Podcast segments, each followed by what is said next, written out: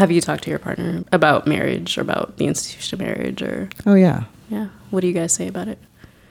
Um, yeah, my partner's genderqueer femme, and they're also white. So, and they use they and them pronouns.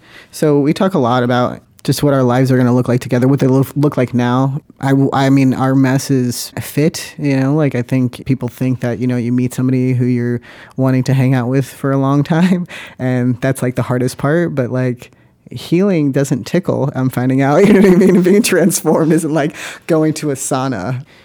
We think, when I think about what it means to be an adult and you know i was a person who was raised by a single mom you know a single white mother that i think was really ill equipped with raising two black babies and mm. and i think we were never socialized to think that we were going to be anything when we grew up like no one said that you can be a good such and such and such and such so to see myself engaging in the world or even like I didn't even think of myself as like a, a leader as an educator until I ran a program and like the young people were looking at me as I remember looking up to like my first queer that I knew, right? And oftentimes I am the first trans person that they've met and gotten to know.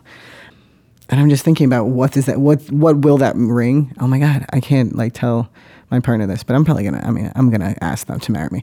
Uh, um, and I think about what that means, and will something switch after engaging in like subcultures of like subcultures? What would it really feel like to be a part of a society that, as a queer person, I kind of want to dismantle? Right, like that's the goal, like liberation and and I guess I won't know until I'm like on the other end of it. We had all sorts of feelings about getting married, but we did it primarily so she could be on my health insurance and because we love each other. Right.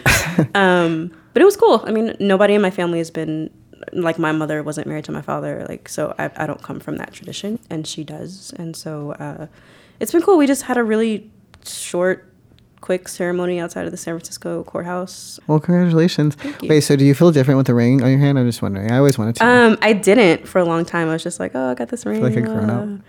No, for a long time. For a long time, it was just like, oh, we're just married, but we're the same. Like, don't even like, don't even take it too seriously. Like, we're the same people we always were. But right. marriage is a thing. Like, it's a, it's a thing. Really. It's a thing. Especially as queer folks, we had a lot of feelings about like, are we participating in this really fucked up institution sure. that you know? And we have all these feelings about the movement being so marriage oriented, when there's so many other issues that we need to worry about. And though that is all still very true but yeah, the ring I have a ring on. This was at ten dollars on Overstock.com. What? Yeah, pretty cool. That is really cool. Yeah. Um, are you at all in touch with your mom?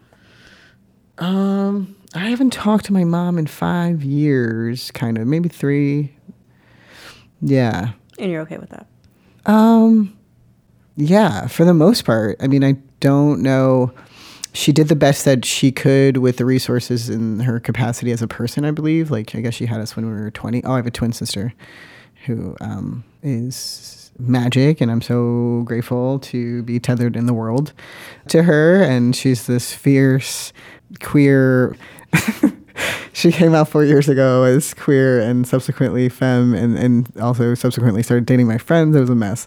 But um, yeah, now she's on the front lines and holding people accountable. So, I mean, if there's, if there's one thing that my mom did is like give birth to some incredible people that she doesn't get to know, which is kind of a bummer for her. So, I mean, I think that sometimes the best things that people could do for you is walk away when I was 17, I moved in with the only butch dyke out in the school.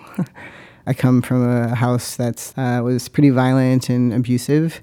And um, yeah, so I hung out with this butch dyke who I took on their last name. Uh, Hurley is my last name. So I took on their last name outside of my house, I had an incredible childhood, and I had um, some really incredible people who also took us in, and that really, you know, we've always had beautiful extended chosen families, which I think inherently also is like what queer people do inherently, like super well. Like definitely, I don't know. Just thinking about characteristics of resiliency. That's something that I think about and do my research on. I think about that a lot.